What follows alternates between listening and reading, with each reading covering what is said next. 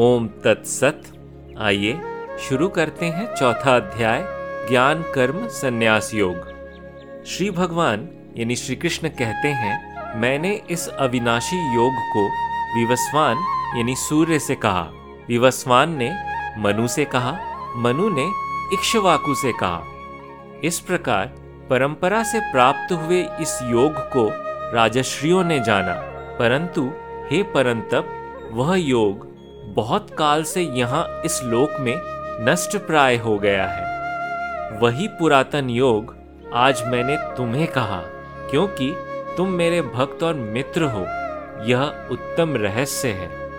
अर्जुन कहते हैं, आपका जन्म अपर, अर्थात पश्चात का है, और विवस्वान का जन्म आपके पूर्व का है। इसलिए यह मैं कैसे जानूं कि सृष्टि के आदि में आपने इस योग को कहा था?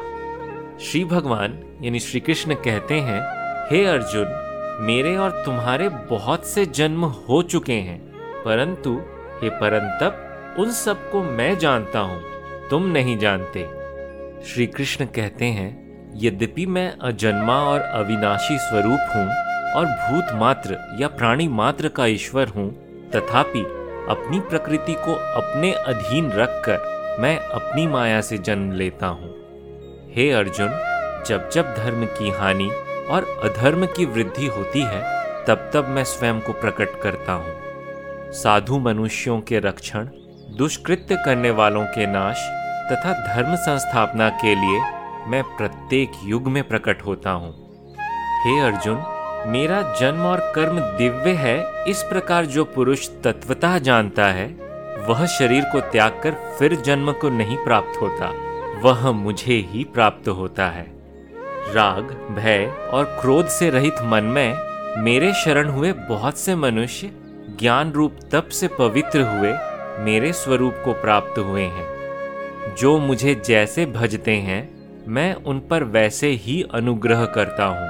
हे पार्थ, सभी मनुष्य सब प्रकार से मेरे ही मार्ग का अनुवर्तन करते हैं। सामान्य मनुष्य यहाँ इस लोक में कर्मों के फल को चाहते हुए देवताओं को पूजते हैं, क्योंकि मनुष्य लोक में कर्मों के फल शीघ्र ही प्राप्त होते हैं। गुण और कर्मों के विभाग से चातुर्वर्ण मेरे द्वारा रचा गया है। यद्यपि मैं उसका करता हूँ, तथापि तुम मुझे अकर्ता और अविनाशी जानो। कर्म मुझे लिप्त नहीं करते, ना मुझे कर्म फल में स्पृहा है। इस प्रकार मुझे जो जानता है वह भी कर्मों से नहीं बंधता है। पूर्व के मुमुक्ष मनुष्यों द्वारा भी इस प्रकार जानकर ही कर्म किया गया है। इसलिए तुम भी पूर्वजों द्वारा सदा से किए हुए कर्मों को ही करो। कर्म क्या है और अकर्म क्या है, इस विषय में बुद्धिमान मनुष्य भी भ्रमित हो जाते हैं। इसलिए मैं तुम्हें कर्म कहूँगा, अर्थात कर्म और अकर्म का स्वरूप समझाऊँगा, जिसको जानकर तुम अशुभ, यानी संसार बंधन से मुक्त हो जाओगे। कर्म का स्वरूप जानना चाहिए और विकर्म का स्वरूप भी जानना चाहिए, तथा अकर्म का भी स्वरूप जानना चाहिए, क्योंकि कर्म की गति गहन है। जो मनुष्य कर्म में अकर्म और अकर्म में कर्म देखता है, वह मनुष्यों में बुद्धिमान है। वह योगी संपूर्ण कर्मों को करने वाला है। जिसके समस्त कार्य कामना और संकल्प से रहित हैं, ऐसे उस ज्ञान रूप अग्नि के द्वारा भस्म हुए कर्मों वाले मनुष्य को ज्ञानी जन पंडित कहते हैं। जो मनुष्य कर्म फल आसक्ति को त्याग कर, नित्य तृप्त और सब आश्रयों से रहित है, वह कर्म में प्रवृत्त होते हुए भी वास्तव में कुछ भी नहीं करता है। जो आशा रहित है तथा जिसने चित्त और स्वयं को संयमित किया है, जिसने सब परिग्रहों का त्याग किया है, ऐसा मनुष्य शारीरिक कर्म करते हुए भी पाप को नहीं प्राप्त होता है। यदृच्छया, अर्थात अपने आप जो कुछ प्राप्त हो, उसमें ही संतुष्ट रहने वाला, द्वंद्वों से अतीत तथा मत्सर से रहित, सिद्धि व असिद्धि में संभाव वाला मनुष्य कर्म करके भी नहीं बंधता है। जो आसक्ति रहित और मुक्त है, जिसका चित्त ज्ञान में स्थित है, यज्ञ के लिए आचरण करने वाले ऐसे मनुष्य के समस्त कर्म लीन हो जाते हैं। श्री कृष्ण कहते हैं, अर्पण, अर्थात अर्पण करने का साधन श्रुवा, ब्रह्म है, और हवि, अर्थात शाकल्य अथवा हवन करने योग्य द्रव्य भी ब्रह्म है। ब्रह्मरूप अग्नि में ब्रह्मरूप कर्ता के द्वारा जो हवन किया गया है, वह भी ब्रह्म ही है। इस प्रकार ब्रह्मरूप कर्म में समाधिस्थ मनुष्य का गंतव्य भी ब्रह्म ही है। कोई योगी जन देवताओं के पूजन रूप यज्ञ को ही करते हैं और दूसरे ज्ञानी जन ब्रह्म रूप अग्नि में यज्ञ के द्वारा यज्ञ को हवन करते हैं।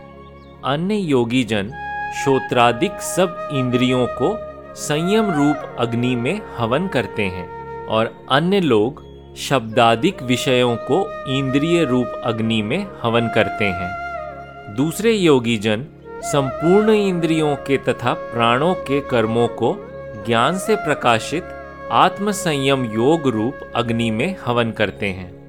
कुछ साधक द्रव्य यज्ञ तप यज्ञ और योग यज्ञ करने वाले होते हैं और दूसरे, कठिन व्रत करने वाले, स्वाध्याय और ज्ञान यज्ञ करने वाले योगी जन होते हैं। अन्य योगी जन अपान वायु में प्राण वायु को हवन करते हैं तथा प्राण में अपान की आहुति देते हैं।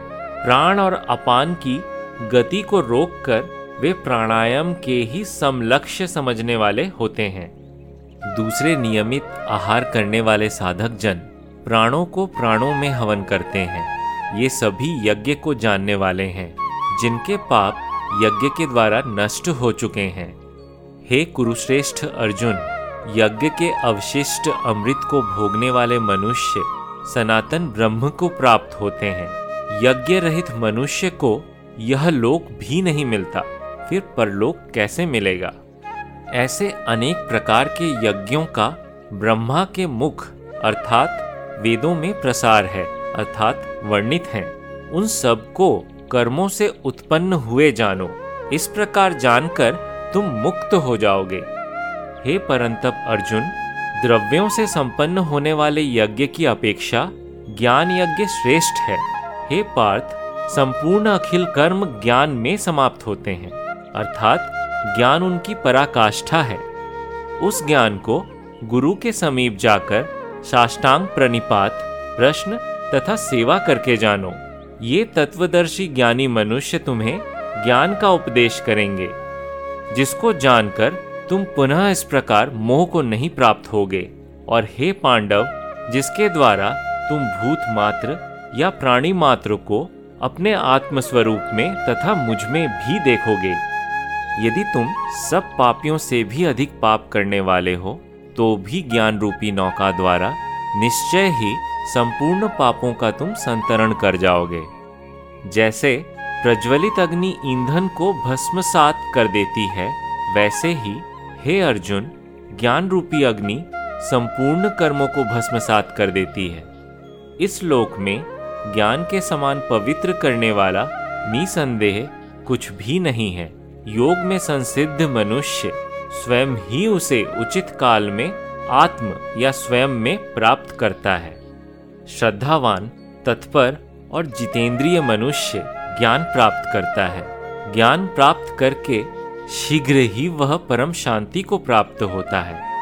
अज्ञानी तथा श्रद्धा रहित और संशय युक्त मनुष्य नष्ट हो जाता है।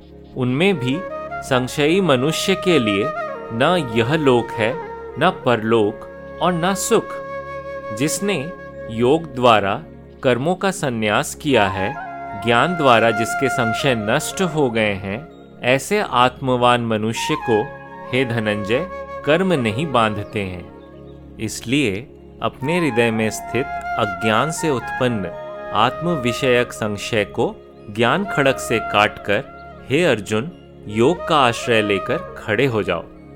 ओम तत्सत, इस प्रकार ब्रह्म विद्या तथा योग शास्त्र के उपनिषद श्रीमद् भगवद गीता के श्री कृष्ण अर्जुन संवाद में ज्ञान कर्म संन्यास योग नामक चतुर्थ अध्याय संपूर्ण हुआ।